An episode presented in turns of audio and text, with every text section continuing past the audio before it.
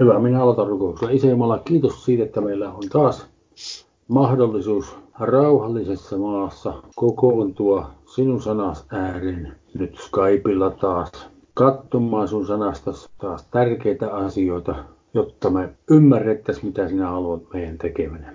Minä tässä taas kiitän siitä, että sä oot antanut meille sen pyhän hengen, joka aukaisee meidän ymmärryksemme, että me kunnolla ymmärretään, mistä on kysymys. Ja saamme Herralta Jeesulta Kristusta jatkuvasti ohjeita, mitä meidän kannattaa tehdä. Kaikista näistä asioista minä kiitän Herran Jeesuksen Kristuksen nimessä. Siis aihe on pelon voittaminen. Ja järjestysnumero on yksi, kun tästä ilmeisesti tulee semmoinen opetussarja. En osaa tässä vaiheessa vielä sanoa, mitenkä, että jatketaanko tätä maanantaisin vai siirrynkö mä jatkamaan tätä perjantaisin, mutta se selviää tulevaisuudessa. Itse asiassa viime perjantain opetus oli tavallaan jo aloitus tälle aiheelle, vaikka en sitä silloin kyllä vielä paljastanutkaan. Kun siis puhutaan pelosta, niin on niin, että uskominen jakautuu kahteen osastoon. Ja ne ovat usko ja pelko. Pelko on uskomista käänteisesti tai takaperin. Jumalan tahto on pelon korvaaminen uskolla. Molemmat siis tuottaa tuloksia. Usko siis tuottaa enemmän tai myöhemmin tulosta Jumalan tahdon mukaan. Ja pelko tuottaa enemmän tai myöhemmin tulosta hengellisen vastustajan tahdon mukaan. Pelko on nimittäin syntiä. Pelko on synti, se ei ole sairaus. Sairaus on synnin seuraus ja näin myös pelon seuraus. Pelon syy on epäusko Jumalaa, meidän Herramme Jeesuksen Kristuksen Isää kohtaan. Pelko on yksi hengellisen vastustajamme perkeleen tärkeimmistä työkaluista. Ensimmäisen Mooseksen kirjan kolmannessa luvussa heti syntiinlankeemuksen jälkeen kerrotaan jakeessa yhdeksän, kolmas luku. Mutta Herra Jumala huusi miestä ja sanoi hänelle, missä olet? Hän vastasi, minä kuulin sinun askeleesi paratiisissa ja pelkäsin, sillä minä olen alasti ja sen tähden minä lymyisin. Hän piiloutui sinne viidakkoon paratiisissa ja hän pelkäsi. Tämä on ensimmäinen kerta Raamatussa, kun sana pelko mainitaan.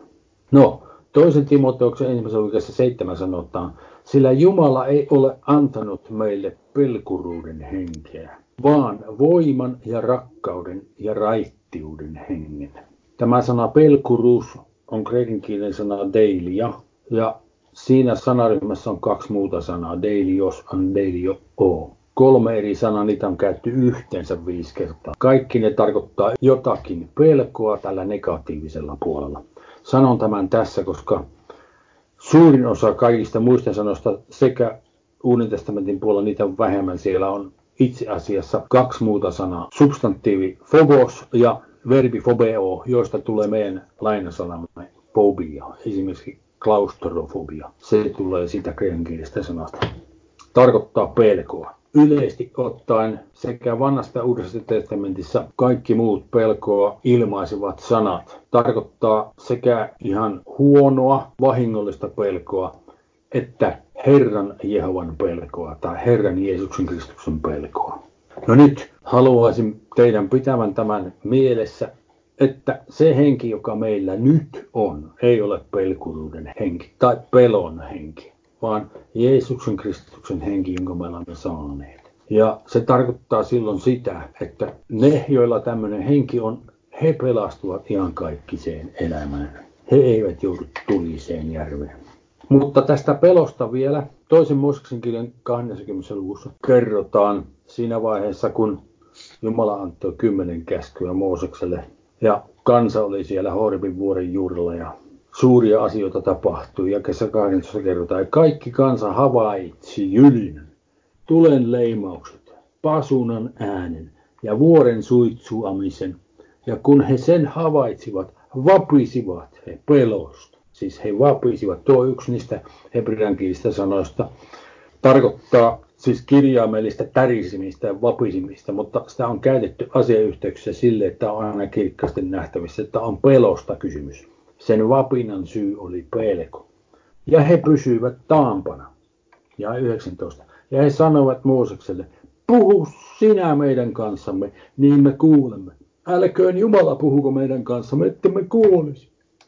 Ne pelkäsivät sitä Jumalan puhetta niin suuresti, että he halusivat, että pelkästään Mooses puhuisi Jumalan kanssa, sitten kun Mooses kertoo heille, mitä asiaa Jumalalle. He eivät itse halunneet kuulla enää Jumalan puhetta.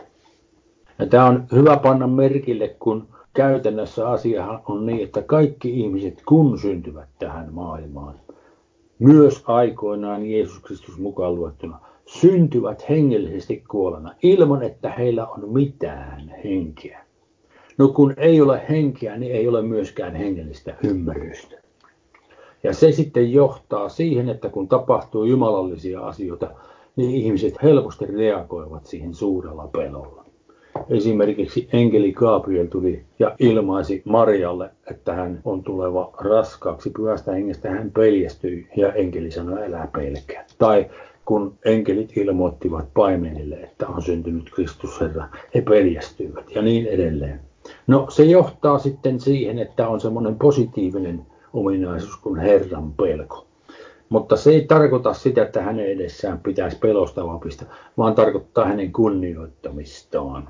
Samoja sanoja riippuen asiayhteydestä on käytetty sekä negatiivisella että positiivisella puolella. No nyt, kuten minä sanoin, muistakaa, teissä on Herran henki. Ja te olette menossa iankaikkiseen elämään. Nimittäin ilmestyskirjan kaksikymmentäyksi. luvun jakessa kahdeksan sanotaan. Mutta pelkurien, tässä on nyt toinen sana, se neilos, se substantiivisana siitä delia-ryhmästä kreikan kielellä.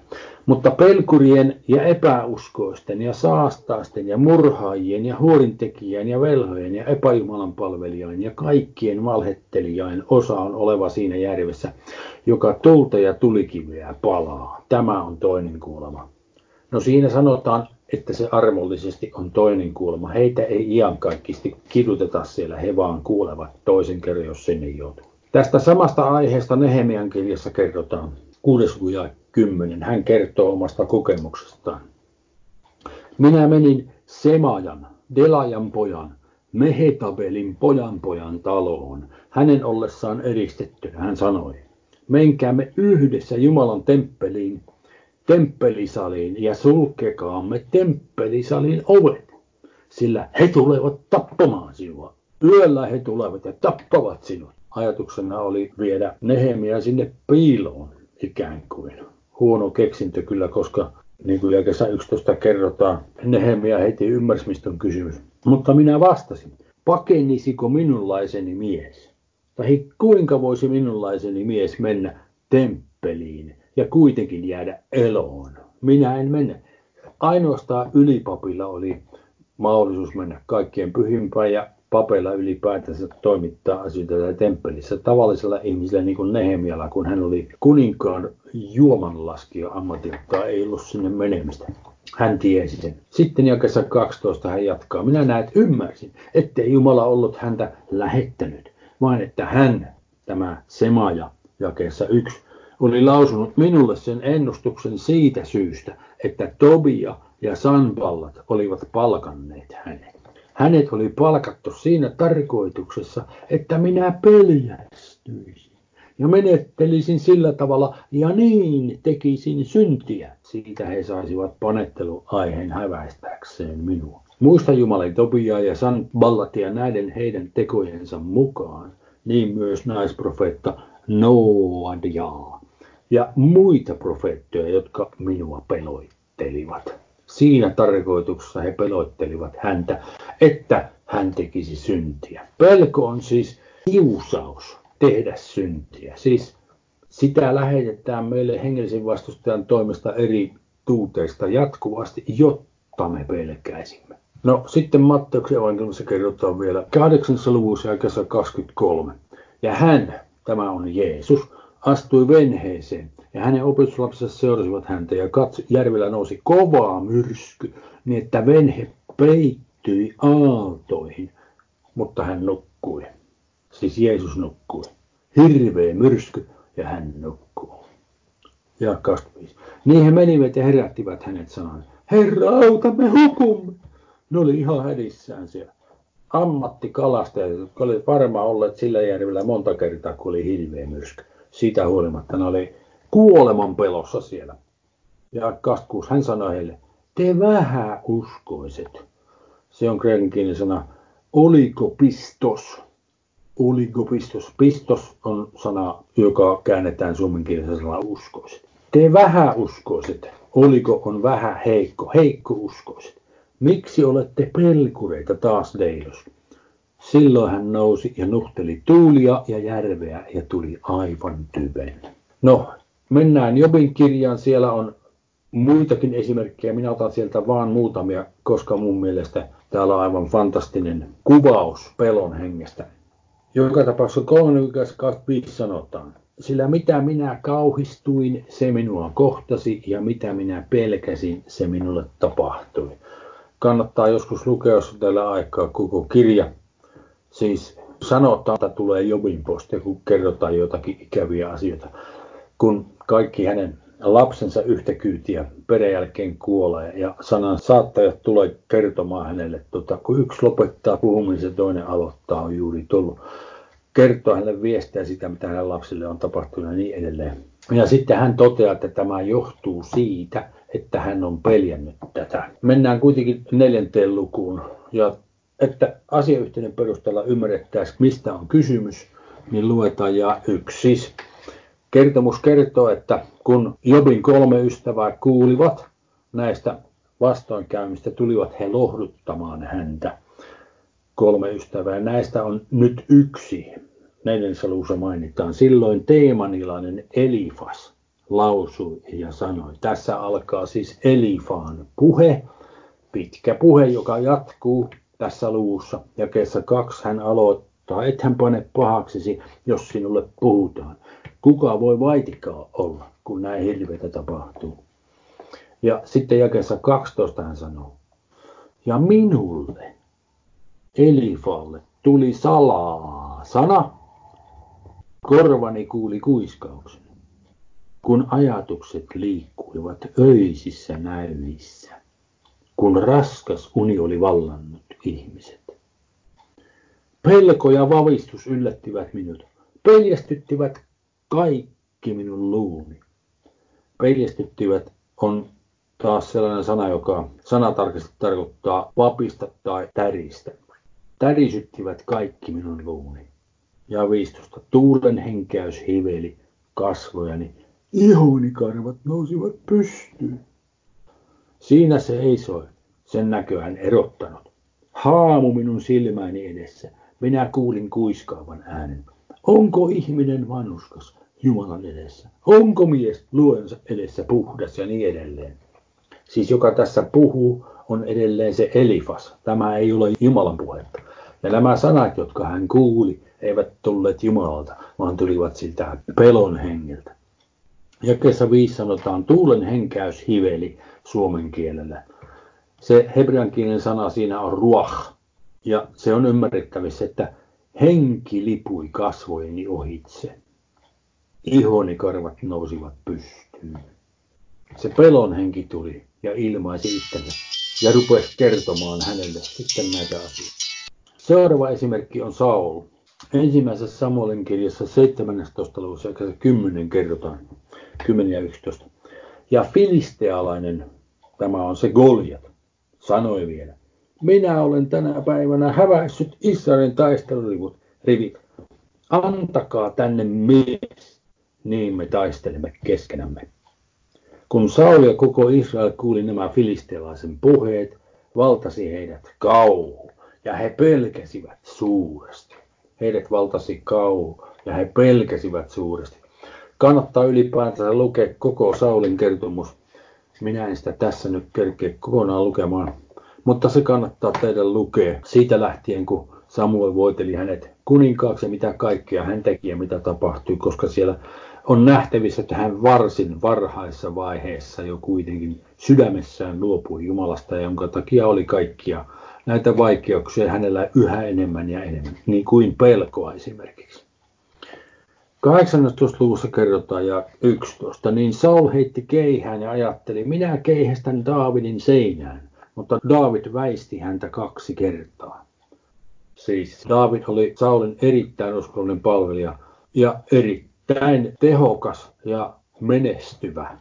Sen takia Saul tuli kateelliseksi Daavidille ja lopulta rupesi vihaamaan häntä ja pelkäsi tätä. Ja kaksitoista.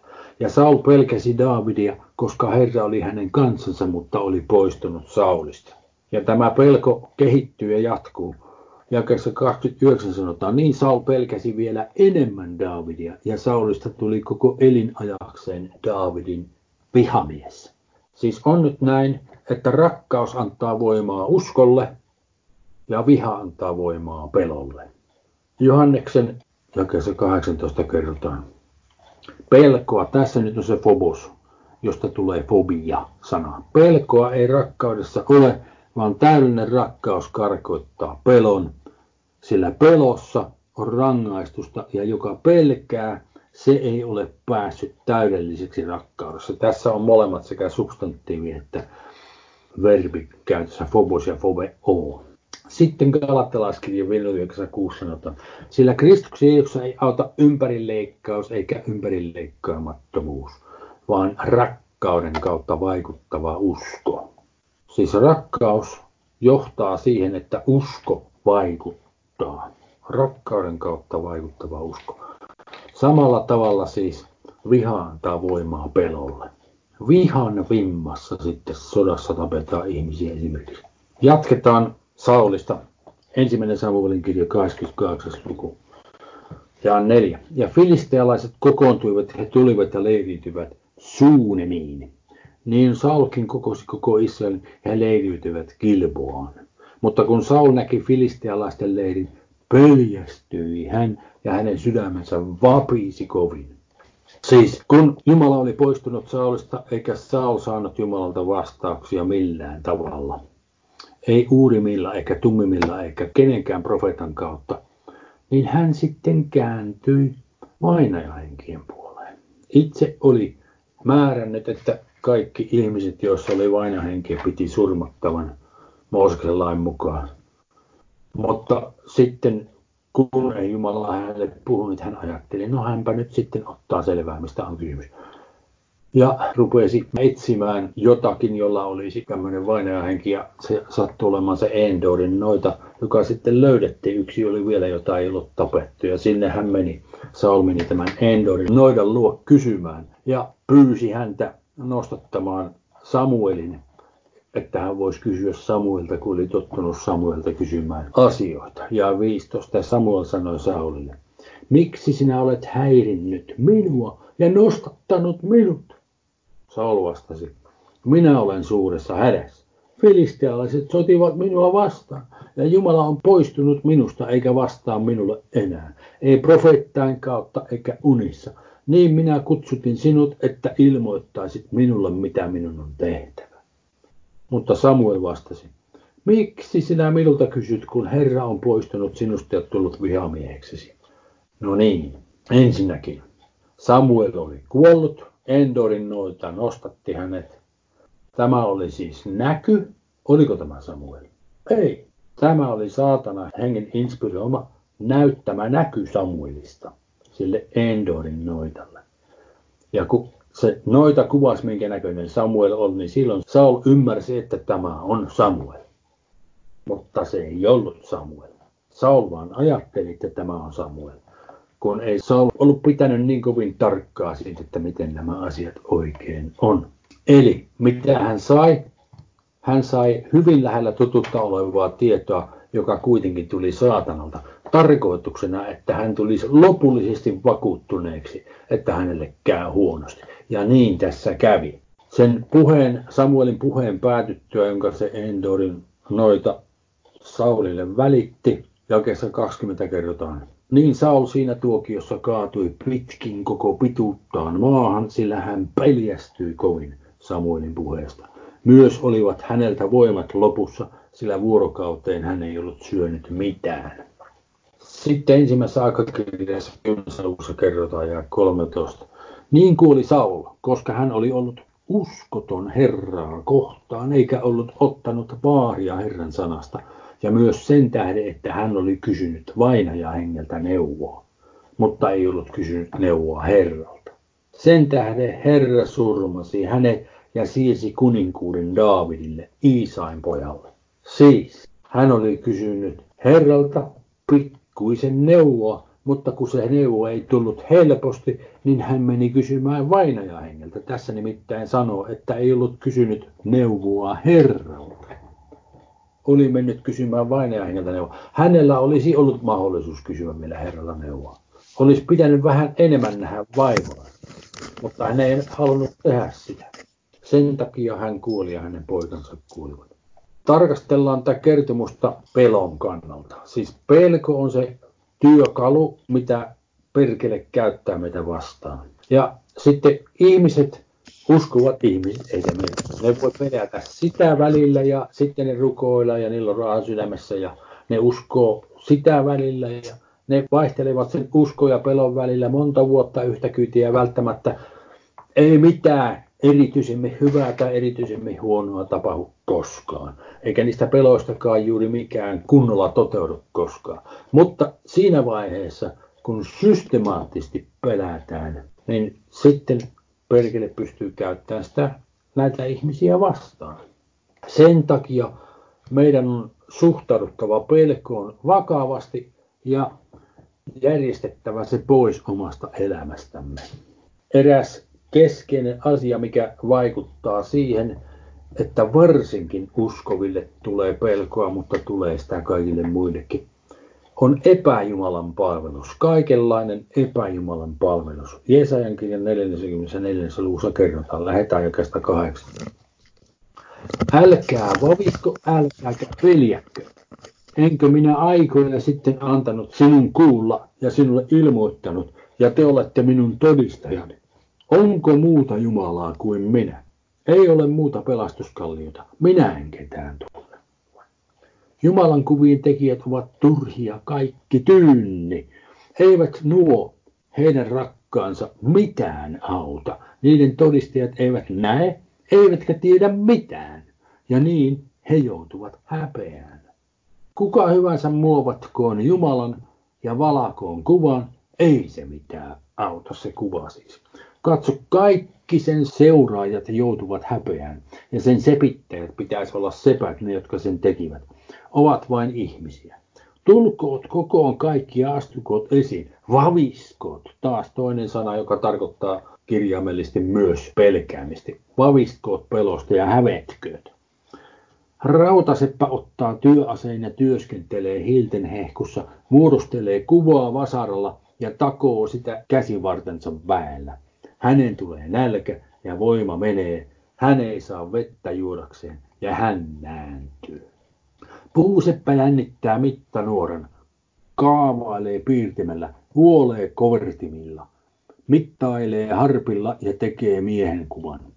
Inhimillisen kaudeuden mukaan huoneeseen asumaan. Hän hakkaa itselleen seetripuita, hän ottaa rautatammen ja tammen ja kasvattaa ne itselleen vahvoiksi metsän puitten seassa, istuttaa lehtikuusen ja sade kasvattaa sen suureksi. Se on ihmisillä polttopuuna, hän ottaa sitä lämmitelläkseen, sytyttää uunin ja paistaa leipää, vieläpä veistää sitä Jumalan ja kumartaa sitä, tekee siitä Jumalan kuvan ja lankeaa maahan se eteen. Osan siitä hän polttaa tulessa, toisen osan ääressä hän syö lihaa, paistaa paistin ja tulee ravituksi. Hän myöskin lämmittelee itsensä ja sanoo, hyvä minun on lämmin, minä näen valkean. Ja lopusta hän tekee Jumalan kuvan, jonka eteen hän lankeaa maahan, jota hän kumartaa ja rukoilee sanoen, pelasta minut, sillä sinä olet minun Jumalani. Eivät he tajua, eivät ymmärrä mitään, sillä suljetut ovat heidän silmänsä, niin etteivät he näe, ja heidän sydämensä niin etteivät he käsitä. Ei tule heidän mielensä, ei ole heillä järkeä, eikä ymmärrystä, että sanoisivat. Osan sitä olen polttanut tulessa, olen paistanut sen hiilillä leipää, paistanut lihaa ja syönyt. Tekisinkö tähteestä kauhistuksen, lankeaisinko maahan puupölkyn eteen? Äärimmäisen selkeästi kuvattu ja meille helposti saattaa tulla mieleen, no niin, se oli vanhan testamentin aikaa. Ei se ole tämmöistä enää nykyaikana. Silloin ihmiset oli tyhmiä, ei ymmärtänyt mistään mitään. Mutta kun me ajattelemme, mitä ihmiset tavallisesti haluavat, enimmäkseen he haluavat rahaa ja valtaa, ylellisyyttä. Raha samalla tavalla paperista tehty, niin kuin kaikki ne epäjumalat, mitä heillä oli puusta tai raudasta tehty, metallista tehty. Ihmisen tekemiä asioita kaikki. Ihan samalla tavalla niitä palvellaan. Ihan samalla tavalla se epäjumalan palvelus aiheuttaa pelkoa meille nykyaikana myös, jos siihen ryhdytään. Ja osoittautuu petolliseksi, niin kuin Ilkka viikko sitten selvitti asiaa. No, hyvä. Miten se pelko korvataan uskolla?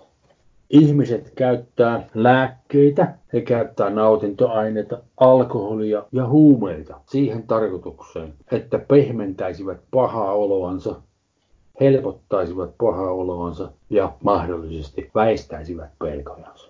Esimerkiksi.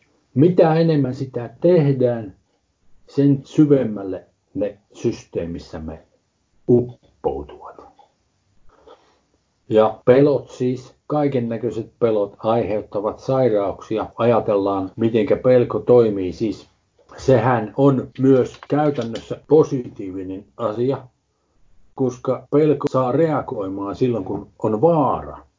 Ja adrenaliinia erittyy ja sitten on voimia enemmän lähteä karkuun esimerkiksi. Ja tämä on niin kuin semmoinen meidän rakenteeseemme kuuluva ominaisuus, että vaaraan elimistö reagoi näin.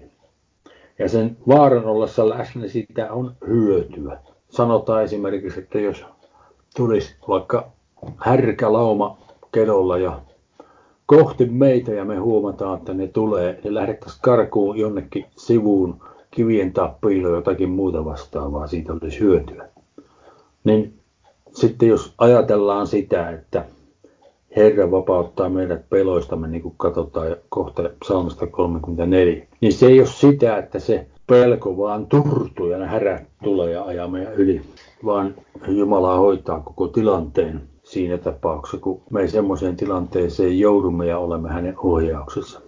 Mutta kun palataan tähän, miten se pelko todella korvataan uskolla, Roomalaiskirjeen kahdeksannessa luvussa sanotaan vielä, sillä kaikki, joita Jumalan henki kuljettaa, ovat Jumalan lapsia. Sillä te ette ole saaneet orjuuden henkeä ollaksenne jälleen pelossa, vaan te olette saaneet lapseuden hengen, jossa me huudamme Abba, isä. Abba on niin kuin isi tai iskä, arameankielinen sana. Siis on toinen henki, orjuuden henki, joka johtaa kans pelkoon. No Jumala ei sitäkään ole meille antanut. Taas tämä toisen Timotoksen ensimmäinen seitsemän. Sillä Jumala ei ole antanut meille pelkuruuden delia henkeä, vaan voiman ja rakkauden ja raittiuden hengen. Ja tämä sana raittius tulee kreikankielisestä sanasta sofroneo, joka tarkoittaa täysjärkisyyttä tai tasapainoista mieltä, järkevästi toimivaa mieltä. Se henki, jonka olemme saaneet Jumalalta, on järkevä. Roomalaiskirjeen kymmenen luvun seitsemäs sanoo, usko tulee siis kuulemisesta, mutta kuuleminen Kristuksen sanan kautta. Ja tämä Kristuksen sana, kuten olemme aikaisemmin todenneet, ei ole pelkästään se, mikä on Raamattuun kirjoitettu, vaan se, mitä hän puhuu meille joka päivä. Ja se on meille elintärkeä, se Kristuksen sana joka päivä, koska ainoastaan sitä kautta on meidän mahdollista oppia poistamaan kaikki pelot. Mitä minä tässä nyt yritän, on katsoa erilaisia paikkoja Raamatusta erilaisten pelkojen tunnistamiseksi ja jumalallisia ratkaisuja niihin pelkoihin Raamatussa, joihinka voimme nojautua.